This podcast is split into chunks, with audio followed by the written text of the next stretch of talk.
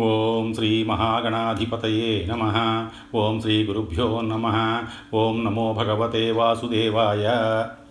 ఇంతకు ముందు భాగంలో సూర్యుడి పూజా విధానం గురించి తెలుసుకున్నాం. ఇప్పుడు సూర్యుడి అష్టోత్తర శతనామ స్తోత్రం. ఓం సూర్యోర్యమా భగస్త్వష్ట పూషార్క సవితారవి గవస్తిమానసక్కావో మృత్యుర్దాత ప్రభాకర. పృథివ్యా పశ్చ తేజస్య ఖం వాయుశ్చ పరాయణం. సోమో బృహస్పతి శుక్రో బుధో అంగారక చ. ఇంద్రో వివస్వాన్ దీప్తాంశు శుచి సౌరి శనైశ్చర బ్రహ్మ విష్ణుశ్చ రుద్రశ్చ స్కందో వైశ్రవణో యమ. వైద్యుతో జాఠరశ్చాగ్ని రైంధనస్తేజసాంపతి ధర్మధ్వజో వేదకర్త వేదాంగో వేదవాహన. కృతం త్రేత ద్వాపరశ్చ కలిः कलाकाष्ठा मुहूर्ताश्च क्षपा यामास्तथा क्षणाः। श्रद्ध कालचक्रो विभावसुः। पुरुषस्य स्वतो योगी व्यक्ताव्यक्तः सनातनः। कालाध्यक्षप्रजाध्यक्षो विश्वकर्मातमोऽनुदः। वरुणः सागरोंशस्य जीमूतो जीवनोरिह। भूताश्रयो भूतपतिः सर्वलोकनमस्कृतः। स्रष्टा संवर्तको वह्निः। सर्वस्यादिदलोलुपः अनन्तः कपिलो भानुः सर्वतो मुखः जयो विशालो वरदः सर्वभूतनिषेवितः। मन सुपर्णो भूतादिः शीघ्रगः प्राणाधारणः। धन्वन्तरिद्धूमकेतुरादिदेवो दिते सुत द्वादशात्मा रविर्दक्षः पिता माता पितामहः। स्वर्गद्वारं, प्रजाद्वारं, मोक्षद्वारं దేహకర్త ప్రశాంతాత్మ విశ్వాత్మ విశ్వతోముఖ చరాచరాత్మ సూక్ష్మాత్మ మైత్రేయ కరుణాన్విత ఏతద్వై కీర్తనీయస్య సూర్య శ్యామిత తేజస. నామ్నామష్టశతం రమ్యం మయా ప్రోక్తం. ద్విజోత్తమా. సురగణపితృయక్షసేవితం. హ్యుసురనిశాకరసిద్ధవందితం వరకనకహుతాశనప్రభం. ప్రణిపతి ప్రణిపతోస్మి ప్రణు ప్రణిపతితోస్మి హితాయ భాస్కరం. బ్రహ్మదేవుడు స్వయంగా చెప్పిన ఈ సూర్య అష్టోత్తర శతనామ స్తోత్రం ఎంతో మహిమాన్వితమైనది. ప్రతిరోజు సూర్యోదయ కాలంలో భక్తి శ్రద్ధలతో ఈ స్తోత్రాన్ని చదివినవాడికి యోగ్యురాలైన భార్య ఉత్తమ సంతానం ధనధాన్య వృద్ధి కలుగుతాయి. అతడికి గొప్ప ధారణాశక్తి కూడా లభిస్తుంది. సంసార సాగరాన్ని అవలీలగా అతడు దాటగలడు. సూర్యుడి అనుగ్రహంతో అతడికి అనారోగ్య బాధలుండవు ఏది కోరుకుంటే అది లభిస్తుంది. దక్షుడు చేసిన శివస్థుతి దక్షయజ్ఞం విధ్వంసం జరిగాక దక్షుడు తన తప్పు తెలుసుకున్నాడు. తనకి పునర్జన్మ ప్రసాదించిన పరమేశ్వరుడే సర్వేశ్వరుడని గ్రహించాడు. అంతకాలం శివనింద చేసిన పాపాన్ని పోగొట్టుకోవడం కోసం ఎనిమిది వేల శివనామాలతో దివ్యంగా శంకర భగవాను ఇలా స్తుతించాడు. ब्रह्मोवाच। एवं दृष्ट्वा तदा दक्षः। शम्भोर्वीर्यं द्विजोत्तमाः। प्राञ्जलिः प्रणतो भूत्वा संस्तोतुमुपचक्रमे। नमस्ते देवदेवेशः। नमस्तेन् नमस्तेन्दनसूधनः देवेन्द्रत्वं बलश्रेष्ठदेवदानवपूजिता। सहस्राक्षविरूपाक्षत्र्यक्ष यज्ञाधिपप्रिया सर्वतः విరూపాక్ష పాణిపాదస్త్వం సర్వతోక్షి శిరోముఖ. సర్వత శృతి మాం లోకే సర్వమావృత్య తిష్టతి. శంకుకర్ణో మహాకర్ణ కుంభకర్ణోర్నావాలయ గజేంద్రకర్ణో గోకర్ణ శతకర్ణో నమోస్తు శతోదర శతావర్త శతజిహ్వ సనాతన.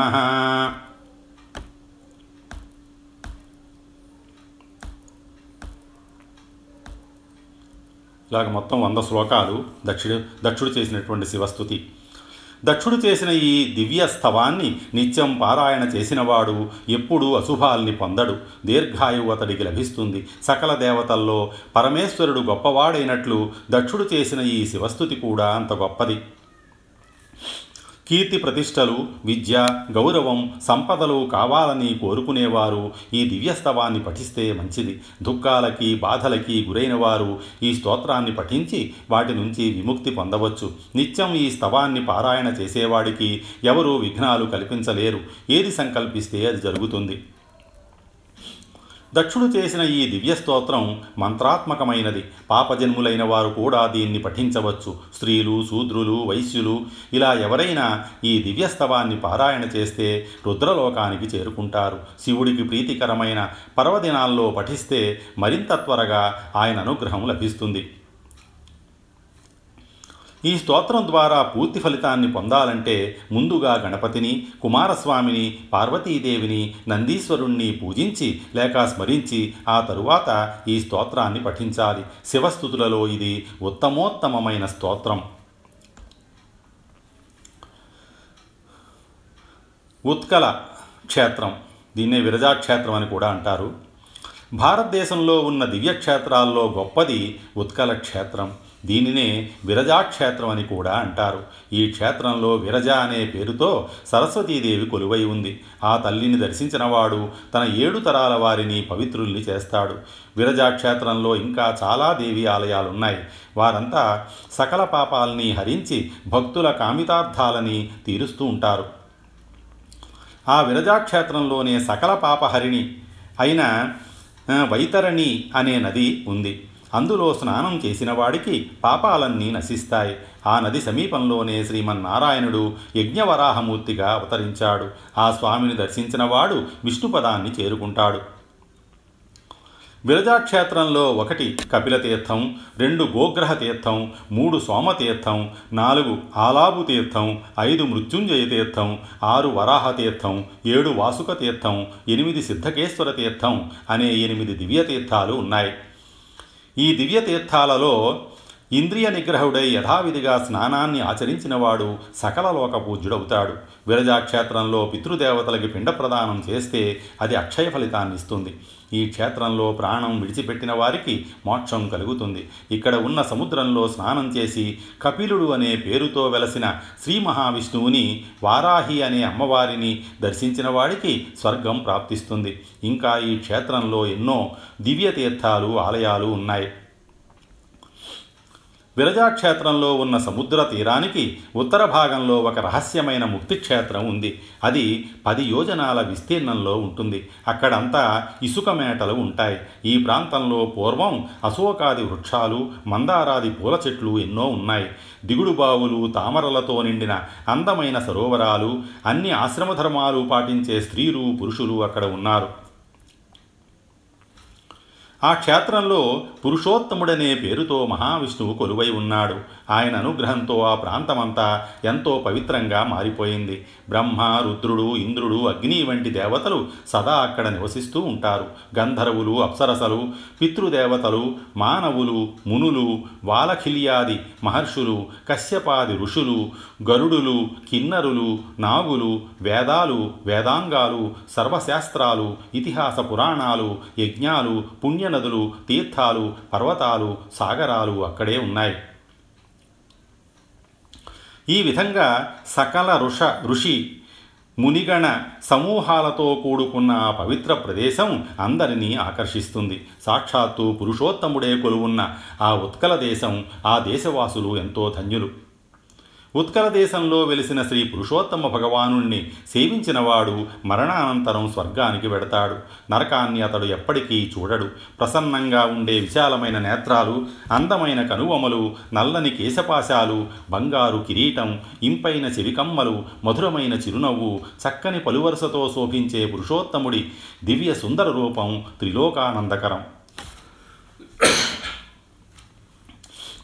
తర్వాత అవంతి వైభవం.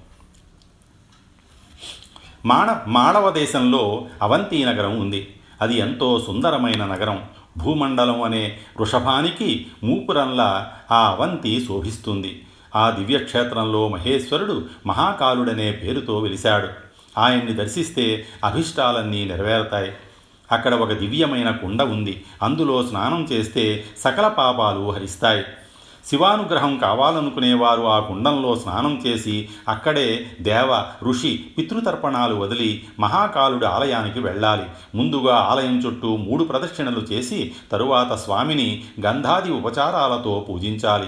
ఆ విధంగా చేసిన వాడికి అశ్వమేధయాగ ఫలం లభిస్తుంది. అవంతి క్షేత్రంలో సిప్రా అనే నది ఉంది. ఆ నదిలో స్నానం చేసి పితృదేవతలకు దేవతలకు ఋషులకు తర్పణాలు చేసినవాడు స్వర్గలోకానికి వెడతాడు. ఆ సిప్రా నది తీరంలో శ్రీ మహావిష్ణువు గోవిందస్వామి అనే పేరుతో కొలువై ఉన్నాడు. ఆయన్ను సేవించిన వాడి ఇరవై వంశాల వారు తరిస్తారు. అక్కడే విక్రముడు అనే పేరుతో కూడా మరొక ఆలయం ఉంది. ఆ స్వామిని దర్శించిన వారు కూడా ముందు చెప్పిన పుణ్య ఫలితాలనే పొందుతారు. ఆ ప్రాంతంలోనే ఇంద్రాది దేవతలు సప్తమాతృకలు ఉన్నారు. వారు కోరిన కోరికలు తీరుస్తారు. అవంతి నగరాన్ని రాజసింహుడనే మహారాజు పాలించేవాడు. ఆ నగరంలో పద్దెనిమిది ఉపనగరాలున్నాయి. అవన్నీ ఎంతో అందమైన రాజమార్గాలతో ఐశ్వర్యంతో తులతోగుతూ ఉంటాయి.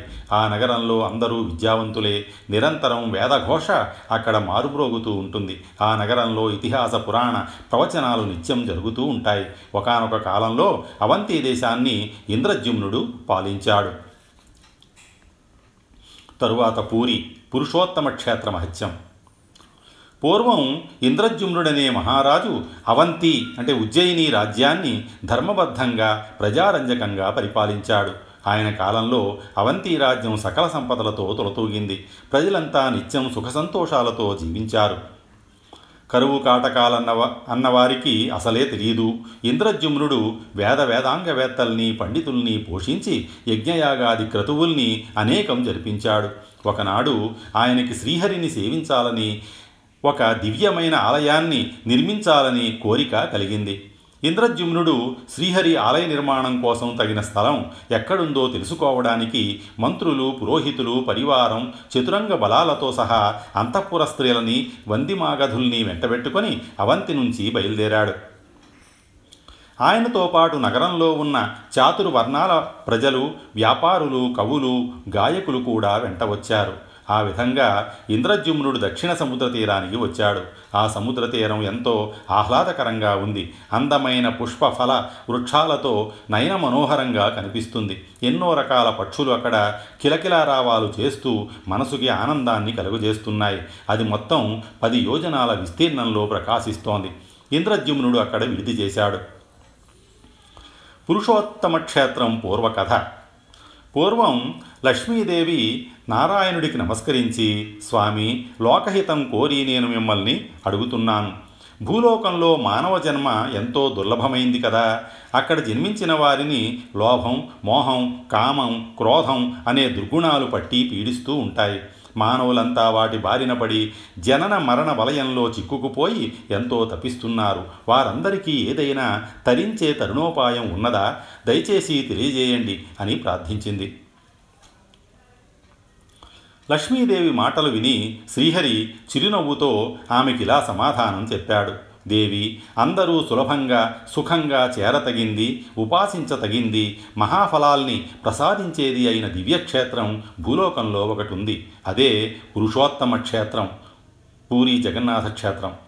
ఆ దివ్యక్షేత్రం ఎంత గొప్పదంటే దాని గురించి తలచుకున్నా విన్నా స్మరించినా ఎంతో పుణ్యం లభిస్తుంది. ఆ తీర్థమహిమని మరీచ్యాది మహర్షులు కూడా ఎరగరు.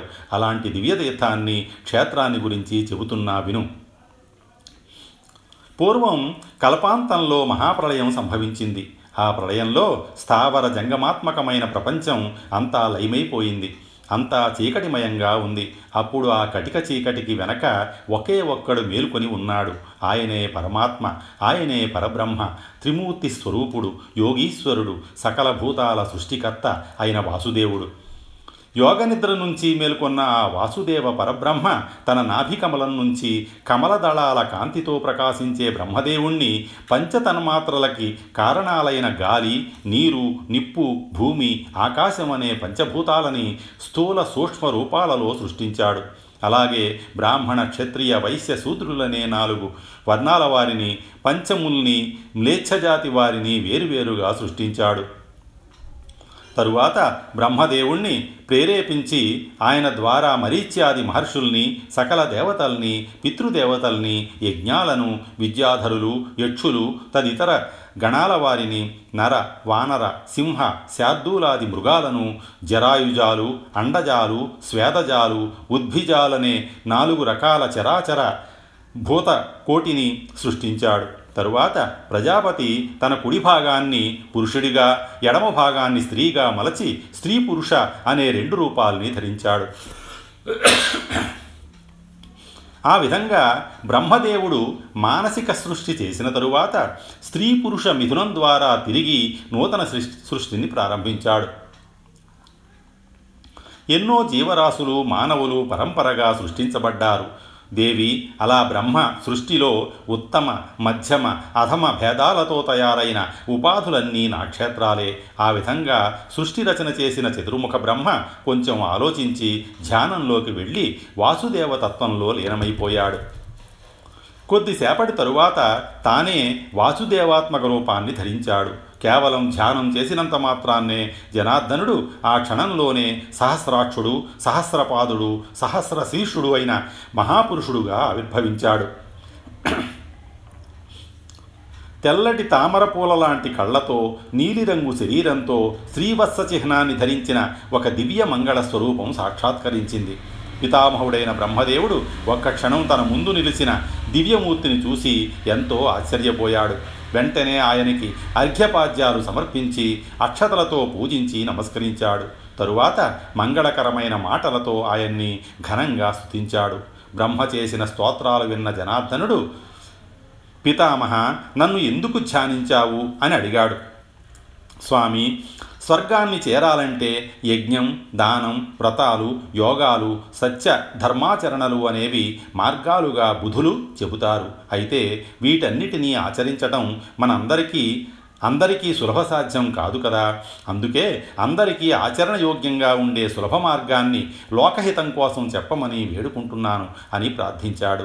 బ్రహ్మ ప్రార్థన విని వాసుదేవుడు ఆయనతో పితామహ సంసార దుఃఖాన్ని పోగొట్టేది నాలుగు వర్ణాల వారికి సుఖాన్ని ప్రసాదించేది భక్తి ముక్తులకు కారకమైనది వెంటనే ఫలితాన్నిచ్చేది నాలుగు యుగాలలో అందరి చేత సేవించదగినది సకల దేవతలకు దానవులకు మానవులకు సుసేవ్యమై ఉన్నది అయిన దివ్యక్షేత్రం భూలోకంలో ఒకటి ఉంది దాని పేరే పురుషోత్తమ క్షేత్రం. అది దక్షిణ సముద్ర తీరంలో పది యోజనాల విస్తీర్ణంలో ఉంది. అక్కడ ఒక పురాతనమైన మర్రి చెట్టు ఉంది. అది ఎంత గొప్పదంటే కల్పాంతంలో కూడా నశించదు.